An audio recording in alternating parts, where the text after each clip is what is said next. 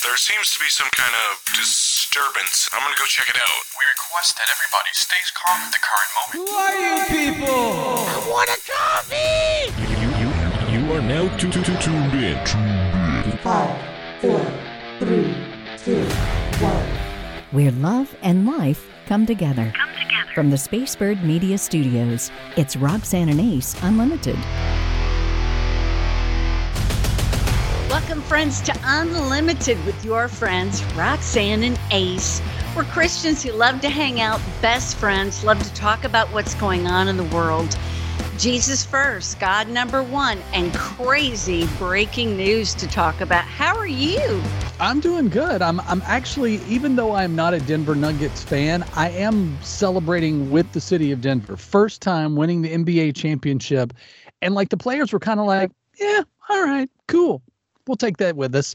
But like to beat the Miami Heat, to win for the first time. I love when the underdogs come from behind. So I, I kind of feel like that, you know, going into Father's Day weekend, which happy Father's Day to all the dads, as you are probably frantically trying to get that last second card. You know, it's okay to get the blank ones. He doesn't mind if you write the messages in there. But congrats to Denver Nuggets uh, winning the NBA championship. So yeah, it's been a good week. Yeah, the underdogs. Nothing beats that. We watched Woodlawn again, the wonderful movie by the Irwin brothers featuring Woodlawn, Alabama last night. And you want to talk about an underdog story. Yeah. Just amazing movie. If you haven't seen it, check it out. Yeah, it's good. It's one of my favorites. And my daughters, my adult daughters, they are not sports fans at all, but like that's one of their favorite movies. They're like, Dad, let's watch that. And I'm like, okay. Which little, little, I don't think I ever shared this with you. So getting a chance through sports to work with the one and only Eli Gold, who, you know, does the voice in that movie during the game. Um, I asked him about that experience. He's like, yeah, he goes, I recorded that in my studio in like 30 minutes. And I was like, really? So like the movie magic of, you know, it sounding and looking the way that it does, it's kind of cool to feel that it was just Eli at home, you know, with the with the sip of tea and, you know, doing his thing. Well, I thought of you as we were watching that last night and seeing Eli. The crispness of his voice and the perfect inflection. You hear that, and it's like nobody else. Yeah. Incredible. Well, and for those who are Bama fans, obviously following him, he was absent from the season last year due to cancer. He is cancer free. That announcement came this week as well. So big time celebration. So as of right now, he's committed to coming back for Bama, but nothing else. So we'll see how he's feeling and if he you know, ends up doing some of the NASCAR and other things that he's excited about. But if you're a Bama fan, that's like you can't not listen to a game and not want Eli. Like when he's not there, it just doesn't feel the same. Yeah, it, it wouldn't be the same. Well, that's wonderful, wonderful news. Well, we would be remiss if we didn't say, yes, a former president has been indicted. It's you and I don't get into politics a lot because people just get mad in three seconds and everybody has their own opinion. We're not going to change anybody's opinion, but what a weird world we're in when there could be information about nukes next to a toilet. I mean, what what a weird place to be. And some people say it's a witch hunt. It depends on your politics. Some people say it's a witch hunt. It will be exposed. Others say there are 29 really bad old things that happened, Yeah. and somebody needs to answer to it. But who would have thought that this would happen? yeah and and it it kind of it's a it's not just a mark against a man it's a mark against a nation that this has happened but also it's a reminder that you know when god needs the truth to rise and i'm firsthand middle of the bullseye target on my own stuff it comes out man. And when people find out about it it just it it just takes you down. And and i think that's the thing is we look moving forward regardless of where you stand politically leaning and trusting in the fact that god knows this stuff is going to happen he knew what was going on that's now surfacing so that we can have either a higher standard or we can ask better questions in our debates so that when they put people on the ballot they are people hopefully of faith and of caliber that they're allowed to be able to put that faith into action for the good of our country. Yes, and have a president we can be excited about. And maybe you're excited about the one we have now. I just have a lot of fears about where we're going, and we're not to fear. No. Fear is from the enemy. So, like you say, we've got to trust God in it. But I am sad about some of the news that's that's making headlines right now. I don't know if you've heard. Arnold Schwarzenegger says heaven is a fantasy. And he was interviewed at length about this and some of the stuff he, I got I don't you know, we kind of grew up watching him. Mhm. And to know that this is where he is spiritually, you know, he was telling Howard Stern, which of course Howard Stern can bring out. I think he's a brilliant person when it comes to interviews, but he can bring out the muck and he looks for the muck. Yeah. That's the only word I can really use to describe it. but uh, tell me, Governor, what happens to us when we die? Nothing, he says. You're six feet under. Anyone that tells you something different, it's a lie. And then his little buddy Danny DeVito was there. And Danny chimes in and says, Yeah, we deteriorate. And what I want to say is, you know, I guess I can understand not having any belief that because at one point that was me. I thought Yeah. that's a bunch of hooey. Mhm. I'm going to do my thing. But but I will tell you, heaven is real. Heaven Yeah. is absolutely real, and I'm so happy that I get to go there.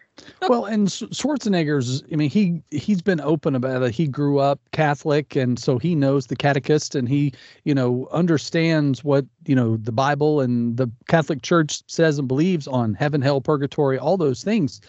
So the thing that I love about this, and, and this is where I tend to, for a lack of better words, I get a little cocky with God in the fact that he's big enough. He's bigger than Arnold Schwarzenegger because he's planted that seed from a very early age. So Arnold can say what he wants in the press so that he doesn't look like he's favoring one faith over the other or, you know, that he's gone soft because he's supposed to be all butch and whatnot. But it's it's it's in you. It's there and you just haven't allowed yourself to manifest how that spirit can really dominate your life. And so I, I don't know. It'll be interesting to see how things play out in his own walk because once, I mean, the Bible says, you know, train up a child in the way they should go. And uh, he was trained in that way. So, you know, at some point, he will not depart from it. I, I, I, I, I, I don't, I don't want to be like one. I'm not judgmental of what he's saying, but also pride is to me not that sins have a level in the eyes of God, but pride takes us down and we don't realize it.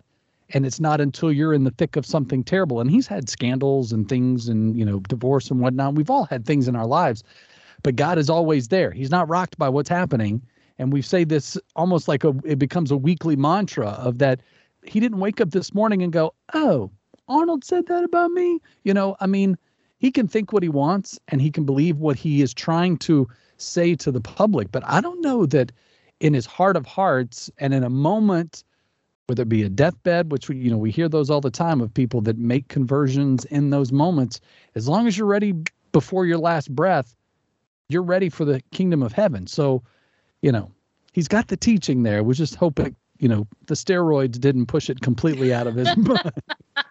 Well, and I, I want to pray, Lord, for Arnold Schwarzenegger, for you to make a way when it looks like there is no way, for him to realize that you are the way, the truth, and the life, and the only way to the Father is through you. That's what your word says.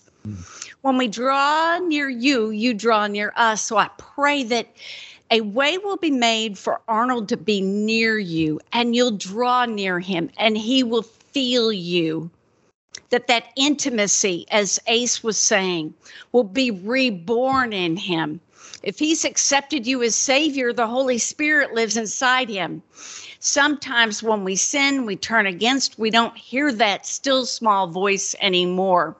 So, Lord, we ask you to make a way. You know, you're a gentleman. You knock gently, but you don't knock us over to receive you. We receive you with our free will. But we ask to make a way for someone with such influence to someday say in a microphone, Heaven is real. I'm a believer in Jesus Christ. I know I'm going to heaven and it's going to be glorious. We ask this in your holy and precious name. Amen. Amen. So while it- we're in, we're, we're diving into deep stuff today, Ace. Yep. Because I, it's it's not shocking that at 93 Pat Robertson went, but wow, they're calling him the father of Christian television. And it's true with with CBN, with with all of these networks born of his idea. And he was saying wackadoo stuff toward the end of life. Some stuff you're like, what, Pat? Yeah. What? What? What did you just say? Yeah. But I, I think if we get caught up in some of that, we forget to have reverence for someone who had a vision that changed lives around the world. Yeah. Well, and the thing is, regardless of what you thought of him, think of him, or where you are in your own walk of faith, again, he's a man. He's translating, like all of us are, we're translating God's word to the best of our ability. And if we get it wrong, are you humble enough to go, you know, I used to think this when I read these scriptures or how I saw God work in my life or others' lives, and I was wrong. And I don't know, maybe by the time you're 93, you just don't really want to go back through all your grievances. it's like, I'll just take it up with God and let him, you know, when I get up there. But, you know, again, I I love the fact that even when we know that a public figure representing God, because you and I, you know, in what we do, we could say something on any given week that could be offensive or someone could see wrong, or we could be wrong in our own translation. I'd like to believe we could put a rebuttal the following week, but at the same time, you don't know what you don't know. But we have to say, okay, God, lift the veil so that I'm not missing the mark on the things that matter. Amen. Let me tell you what a thrill it was to be a guest on the 700 Club and to have Pat Robertson introduce me. Yeah. That felt like a miracle. And that in 88 countries, 88 countries, people got to hear my testimony. Mm-hmm. And so I'm grateful for that experience. I'm sad for his passing and his family.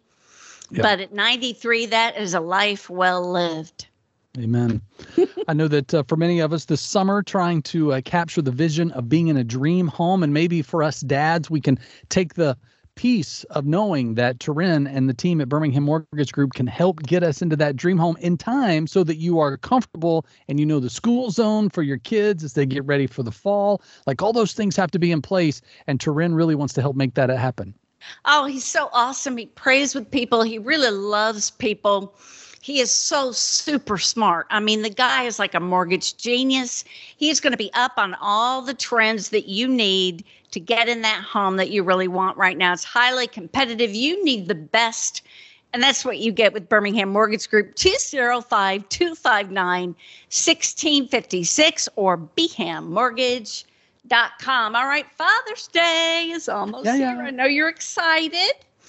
Now, there's several things, four things that dads are said to really want, and I want to see if you agree with this list from the experts. We're starting with quality time with family.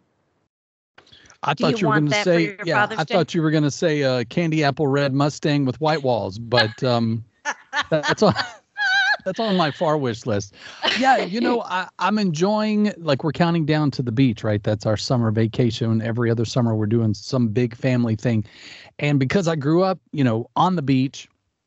My daughters that are now grown, they were not beach fans, so I didn't get to have that with them. So me and Ryan are like, you know, geeked out about playing and building sandcastles and you know and they're teenagers so they're like this is kind of like the last summer of transition of all the things they want to do and so i love that quality time of being able to build those memories with them of hey you know remember we went to the beach that was so much fun like i love those kinds of things with them because i don't need the stuff i mean i just purged my garage like two weeks ago and I'm thinking I remember when I bought this thing or that box, and you know, it's like get it out. Like once it made its way to the garage, it was out of sight, out of mind. And I was like, let's just build, let's spend our money on the memories. Recognition and appreciation because we don't, and I believe a lot of us are guilty of this, we don't take enough time to say, wow, thank you. Thank you for all that you do. And Ace, there's nobody that works harder than you. I just, Well- I'm in, uh, every time I see you, you're working and you're making it happen for your family. You got a big family and a lot of people that depend on you. Yeah. And, and I believe we just need to say thank you to the dads out there. Well, and dads kind of get a bum rap, right? You know, we're the goofballs, you know, we're the ones in our sock feet and you know, we're making jokes that people roll their eyes at and and yes, that is a side to us. We're allowed to be playful. The kid in us is always right there.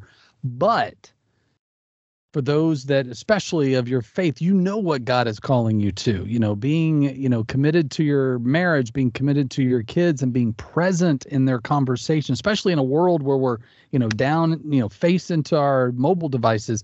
Like what is it that we're doing to invest in those conversations? You know like i'm i'm a summer away from teaching mia how to drive. Like that those kind of memories like I, I live and feed off of those because I'm excited for them as they're growing into the person that God's making them to be. So, you know, don't write dad off as the goofball all the time. You know, give him Hey. some credit. A gift that encourages his strengths and his interests. I think that's one of the things about you is you're so great at gift giving. And I know that's your wife's numero uno thing. She loves to give gifts and receive gifts. But that thoughtfulness, and for you, to me, it's easy. Everywhere I go, I see something that reminds me of you, you know, because you've got so many varied interests, but it's music, music, music for me. You know, if I ever see Yoda, thank you, by the way, for doing me that the great favor of just turning me on to the Mandalorian. Mhm. I'm the biggest Mando nerd ever now. Yeah. I mean, Grogu, hello. If you've not watched it, and you mentioned it, and I was like, yeah, yeah, I'll get to that. I'll get to it. You know, kind of like, because I sleep through some super, you know, Yeah. movies. Well, your okay? husband's a lot like me. He grew up with a lot of the same things. So yes, I, I totally get it. And there are things, and it, in the same vein, there are things like Mando that I would not tell my wife about because I know she is not interested in that. But I will gladly wear the Dadalorian, you know, shirt and you know helmet and carry my baby Grogu as much as I need to. You know, I'm not ashamed of that. So you're awesome. I, I think you're an incredible dad. Just so calm and patient and strong and dependable and trustworthy. Nice to think, how can this guy live so far away from his oldest daughters and make that work? When I realized he was so deliberate and intentional and that those relationships were super strong there's a lot of lessons to be learned in that. So happy Father's Day, incredible dad. Thank you very much. You're awesome. Thank you. And by the way, anybody who names kids Lennon and McCartney, that's just cool. If you don't know that about Ace, is too old oldest, Lennon and McCartney, that's just cool. Yeah, my love of Elvis is hidden underneath the names of my children, but well, and I, I believe, you know, especially as, you know, someone who follows Christ, I, I want to walk the walk that, you know, not only was laid down in the foundation from my own relationship with my parents, the good, the bad, and the ugly, but also in setting the tone for, you know, I want them to I want them to be chilled and to have that peace so that, you know, the one thing I always passed on to them and I still say this as a reminder when they have big decisions to make. I'm like, what does God say to you about it? And where's your peace? Because if you're not listening to Him, you're not going to have the peace. But if you're listening and you have it, then that's the direction that He may be guiding you. Like, have don't don't second guess that because you feel like there should be a wrestling going on. That's why we have our relationship with God. I wouldn't want to navigate the traumas that I've had in my life without Him because that power that he has to give us the peace and the joy to go, okay, you know, be a goldfish, as Ted Lasso would say, you know, shake it off and let's move forward. But also for our kids, like I want them to be comfortable in their own skin and I want them to be close to God. If those two things instilled into them, then yes, you're gonna your hormones are gonna go crazy and you're gonna crave a bunch of junk food and your friends are gonna be really weird and you know and they're loud and it's fine. But you get to live with the freedom of who you are in Christ and the freedom of that. Okay, I can make my mistakes, and you know, my parents are there to correct me. They're there to love me, and so th- that that's just the kind of dad I had growing up. my dad was probably a little more stern because he was a, an army guy, but at the same time, he did have a compassionate side, like you know, because he had my mom who was always like, "Tell me how you feel," you know, and so you know, pulling that out of him, you know, even now, it's still he's like, now I don't want to share, but I will because I know she likes it.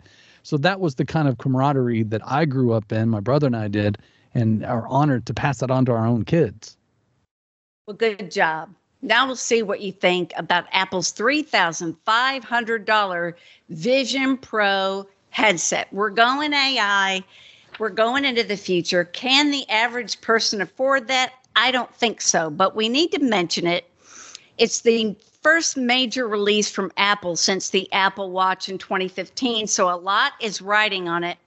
And first of all, it looks so cool. I know you've seen it, Ace, because you're like me, you're kind of a tech nerd. Yeah. The way it embraces your head and fits your face is really cool.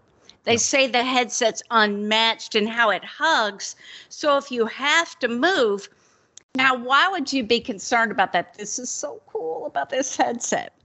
If I'm cooking, okay, I can see the recipe in my headset. Mhm. If I need to lean over and pick up a pot, I can still see the. This is where we're going. If I'm gardening, it can give me instructions on what to do while I'm working. It, it just is the next dimension. And I believe with along with AI, it's where we're headed. Yeah. Now, what, what a reviewer said about it that he didn't like this, but you and I would love to try this. When you FaceTime with this headset, it turns the person that you're, this is so cool, that you're talking to into a 3D avatar Mhm. that talks with your voice. Yeah. Now, you and I would love, I've got to see it. I haven't tried the headset, I've got to see it. But the reviewer hated it. And you want to know why? He said, during COVID, I just miss people. And if I'm going to be on FaceTime, I want to see a person's real face. Don't give me a fake person talking with their voice. Right. I want a real. What do you think about that? Yeah, I mean, it, my thought is this is the first phase of where it's going. So at some point, you know, it'll all all the things that we hoped for from growing up being a Star Wars, Star Trek junkie. You're like, oh yeah, I always wanted that to be a thing, you know. So you know, we're that much closer to where technology and fantasy are lining up. The thing that I'm glad that they've done is they've made it where that if someone because when someone comes into your line of sight, if you're playing a video game or you know watching a movie whatever you know that they're there so that maybe if you're kind of jumpy you know you know your you know your spouse touches your arm like ah! you know and you didn't know they were there so I, I do like that aspect of it especially like you know because some games are like full body right? You know you're swinging a racket or a lightsaber and you don't want to actually knock you know your grandma's vase off the mantle and then you're like no you know? Um so so I, I do like where it's going. I, again it's not the because of the price tag it's not something that i could do now but maybe after the technology is far advanced and the price tag came down with it then we can maybe talk about it One thing we need to talk about is My Brother's Cup, the most amazing sweet company that makes the best coffee. You know, everybody's a coffee nerd now. That you have your favorite. You have not lived until you've smelled and experienced the Roxanne blend of coffee. It's just, I was thinking, how do you describe it today? You know, it's a little bit of pecan, a little bit of butterscotch. I think it's a little caramely. It's just warm and wonderful. The smell is spectacular. I, I, I you know, yes, I picked it out. I love it. You will too. And what it's used for is to send medical teams and missionaries around the world to proclaim the gospel of Jesus. They even went to Burma, which is so dangerous. Mm-hmm. So when you buy a bag, that's what it does. Isn't that cool? Jesus and coffee. Yep, it's good. If you want to find out more how to get it and uh, get the sample pack, uh, visit us at roxanneandace.com. You can be unlimited with Roxanne and Ace. We're so glad you're with us right now. You know, maybe you're with me and you've been highly perturbed, disturbed, upset, had your chain rattled, whatever you want to say. about the number of mass shootings in this country. And I bring it up because it felt like every podcast, Ace and I were leading with some horrendous story about some shooter. Mm-hmm. And so I, it really has been on my heart to try to understand.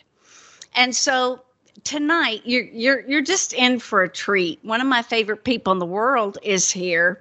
His expertise areas include terrorism, homeland security, gangs, law enforcement, human trafficking, leadership, and juvenile justice. Now, before you say that's a lot to chew on, this gentleman has a doctorate, was in law enforcement for a long time, and taught kids, college kids. And so he knows his stuff and can hopefully get some answers for us. We welcome to the show Dr. Jeff Rush. Well, good uh, good evening. I guess it's evening. Yeah, good evening. It's always evening somewhere, right? Yeah, it's always evening somewhere. And thank you so much for for having me on. You guys are are doing a phenomenal job here. Really are. Well, Jeff, I wanted to ask. So, obviously, with you know a lot of the recent shootings there towards the end of the school year, why are we in a state of our nation where this can still happen? Well, it it seems to be, and there's not a there's not a whole lot of consensus on a lot of these events. But the one thing that seems pretty consistent across everybody who talks about it or studies it is we're just in a in a time of malaise. Hope I said that word right.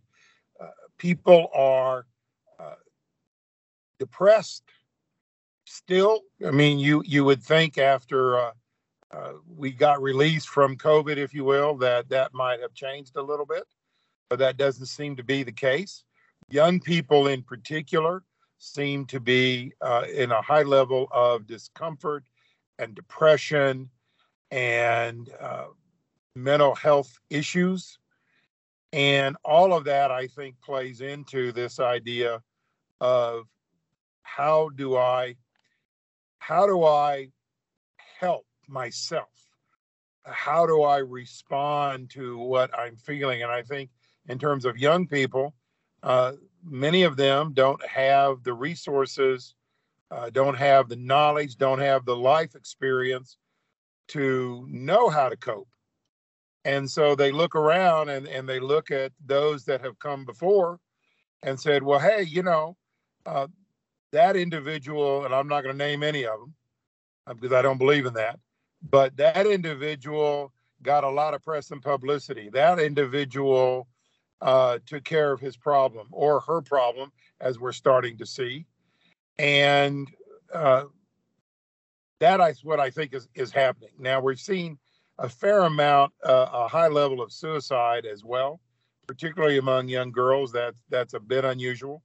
Uh, usually, suicide is is a male thing, but I think ultimately it's this sense of uh, displacement. Uh, what Émile Durkheim, if you remember from sociology, talked about was normlessness, this sense of non-belongingness. Now he tied it to suicide. Criminologists have tied it to criminal activity, and I think it's fair to say we can now tie it as well to the mass killings, the active killers that are out there. They say, Jeff, that the biggest disease in the country right now is loneliness. And I think part of what you're alluding to is that people really they don't have strong relationships. Absolutely. And so, but I don't know how to fix that with somebody besides trying to be friendly or reach out to others. You know, Ace has mentioned that in other podcasts that we need to open our eyes and be loving. For me, that's with Christ's love. I want to be a reflection of Him, and that's what I want to share in the world.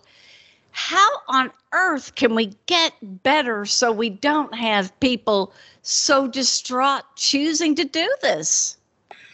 Well, I, I think uh, now you're getting into a whole lot of complicated uh, ideas. Uh, I'm sitting in my car and I'm sweating like a stuck pig. But uh, I, I think, first of all, we have to recognize what is going on.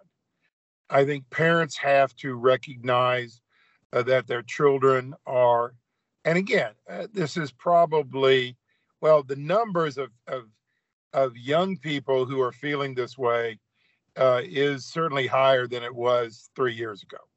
That does not suggest that this is every kid, that uh, this is every adult.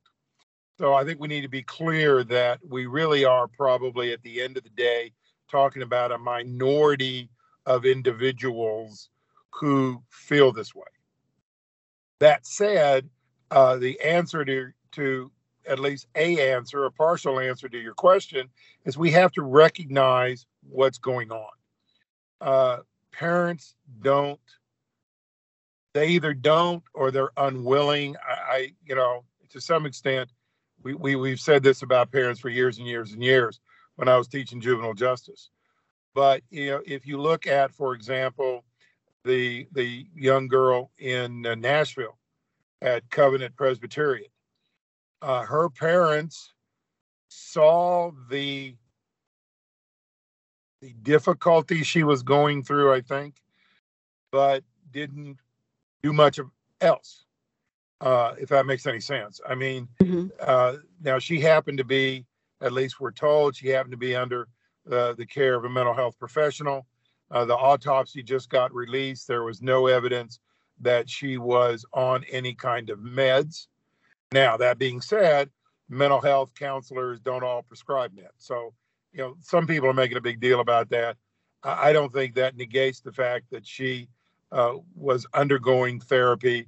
I think it just indicates that either her problem uh, did not warrant medication or she was seeing a therapist that uh, didn't believe in medication. The point, the overall point here is that her parents, I don't think they really saw what was going on. And I think in her case in particular, her parents sort of bought into the trans ideology, as so many parents are mm-hmm. so many people are. you know, goodness gracious, uh, and probably thought, as so many parents do, that this too will pass. Yeah. So, Jeff, obviously, you know, being a professor, you know, there's the, you know, preparing those that want to go into law enforcement. There's, you know, hopefully maybe bringing comfort in situations when we have shootings or things that, you know, of mass, uh, I guess, coverage. But as a man of God, what do you say either to students or in moments when you can really express the faith side of it because i feel like the only way that we can combat the very things that you're talking about is when we apply faith elements and see these people through god's eyes. Well uh, you're absolutely correct. And uh, the church uh, what i call the big c church needs to do i think a better job of reaching out to all of their parishioners. And here again, it's not every church, big C or little c. Some churches do that exceedingly well, other churches don't do it quite as well. But they too uh, need to talk about how we can be better uh, at relationships, as we can be better at serving other people. Uh, the, the gospel is very clear in that that is our role. Our role is to reach out to others. Our role is to take care of widows and orphans. And I probably butchered the, those chapters, but as a as a person of faith, I think the faith community is is really the only answer. The problem we're dealing with, I think, in part, is the age old problem of separation of church and state, what that really means. So we can't have those conversations in certain public places, which is not at all what that means. And then I think, too, uh, the number of, of churches who are uh, progressive, who are buying into some of this stuff. But I think other churches and other church people who are simply afraid to say anything, who are afraid to to mention faith. You know, one of the the great things about teaching human trafficking is it is a golden opportunity to talk about faith because some of the best work i'm not stay with me hopefully I'm, i think i'm getting to your i think i'm answering your question next but one of the it is the faith-based community that is doing some of the best work in human trafficking. Oh. And you can't, in my opinion at least, and I haven't gotten in trouble with it yet, you can't talk about, teach about human trafficking without talking about faith. Mhm. And nobody seems to be upset about that. Uh, you put it in the context of, let me tell you about hope filled rooms here in Birmingham. Let me tell you about special ops, which I do. Uh, these are the people that are making inroads in this area. And I think you can do the same thing in, in K 12. You can in college when you talk about this, because this is a lack of, let, let me say it in a more positive way. Yeah. Faith is the way we solve this problem at the end of the day. And you need, I mean, there are some very specific ways of dealing, excuse me, of dealing with that in terms of threat assessment teams and all of that. But you need faith based individuals on those teams, uh, whether that's a pastor, whether that's a youth pastor, whether it's just somebody who uh, works with people, etc. They need to be a part of that team because the faith community can and should speak to this issue from their vantage point. We know that fatherlessness is a problem. Church can speak to fatherlessness. Uh, we know that the lack of, uh, and I'm not necessarily repeating myself, the lack of strong male role models is a problem for this issue. Uh, the church can speak to that. Uh, individuals can speak to that. And uh, I do. I mean, and I don't mean that the way that sounds, but again, as I talk to students about active killers, mass killings, etc., uh, Colonel Dave Grossman, uh, who is probably one of the most prolific speakers on this topic, absolutely talks about the faith component. And again, we're not beating people over the head with it, but we are talking about the importance of faith and and reaching out to people, not being afraid to reach out to people, treating people with care and compassion and love to re- remove this idea of I'm alone, uh, I'm depressed, nobody cares about me, nobody loves me, that sort of thing. And uh, that's how we do it. Mhm. It's not quite as simple as that, but that's how we do it. And churches have got to get more involved uh, in this in this battle, if only on the depression and relationship side. Uh, even if they don't think that they can contribute to how do we solve the active killer problem, uh, but they can because these guys are looking for, uh, at least according to one author, and I think he's spot on. These guys are looking for significance. And what better significance is there than to know that you are a child of God, loved by God? And that message needs to come through uh, regardless of anything else. Actions have consequences, and we all know that. Some of these individuals are going to have to be held accountable for their behavior. But we can, we can, I think, reduce significantly if we notice what's going on and then we reach out in love and compassion and and talk about uh, how they fit into God's plan. It's worked in human trafficking.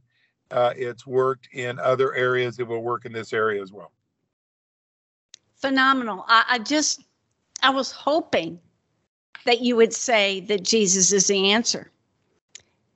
Because I, I do believe it begins with an intimate relationship with Christ. If you don't know who you are and you, that you're getting your identity from, as you said, fame or or anything else really, Mhm. you're going to be in trouble.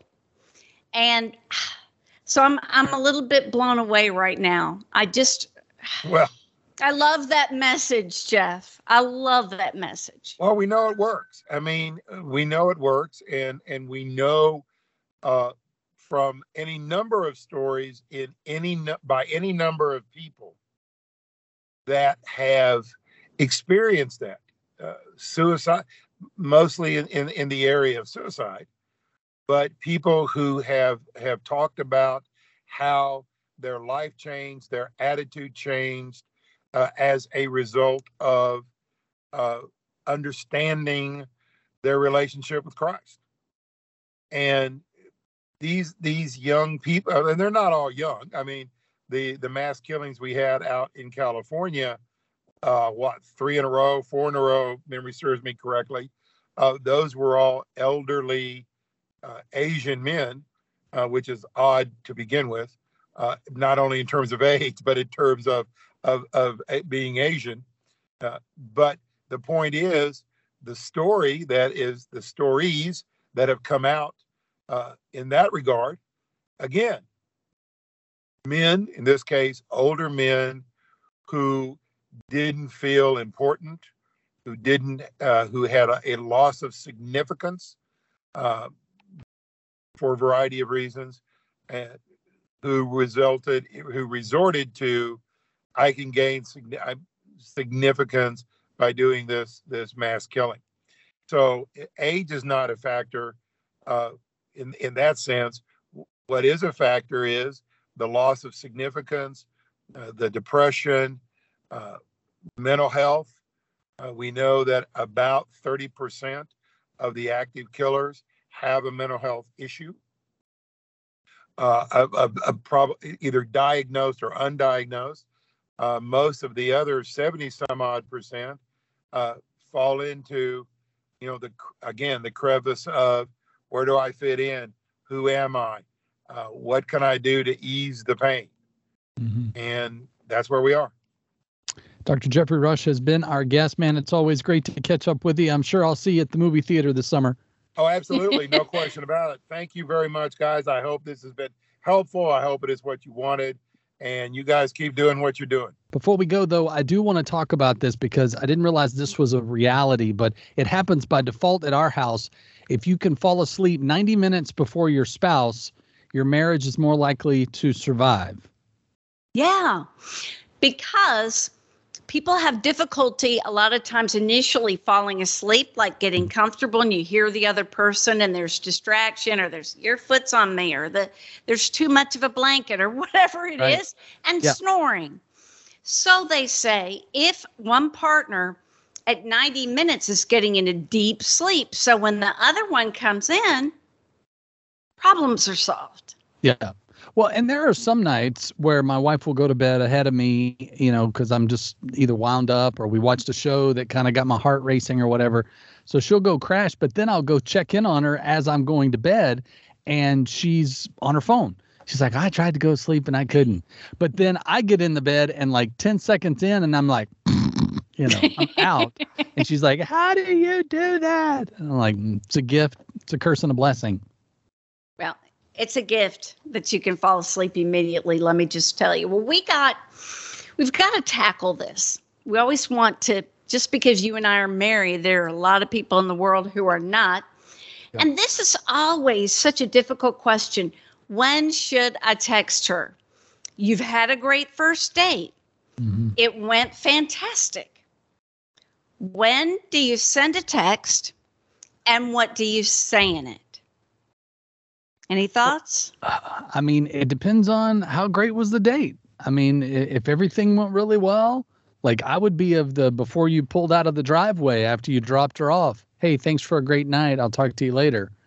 You know, like, but then make sure you leave that and wait for the response. Don't be like, you know, so much blue. Like, don't, you know, don't have the thread of text messages where you're like, well, I thought we had a great time. Where'd you been? You know, like, don't be that. But I don't, I don't know. I mean, the experts, they say one thing, but I think you really have to go with your gut sometimes. Go with your gut. Number one, go with your gut. Don't wait three days. That's kind of rude and it leaves people wondering but, you know, 15 minutes after they got their coat off and they're through the door, that may not be a good idea. So they're saying anywhere from between three and 24 hours. And they say, don't just go, hey, what you doing? Take some time to maybe reference something really cool that happened during the date. Mm-hmm. Put some planning into it. Yep. It means something to the woman that's receiving the text after she had a, obviously a great time with you.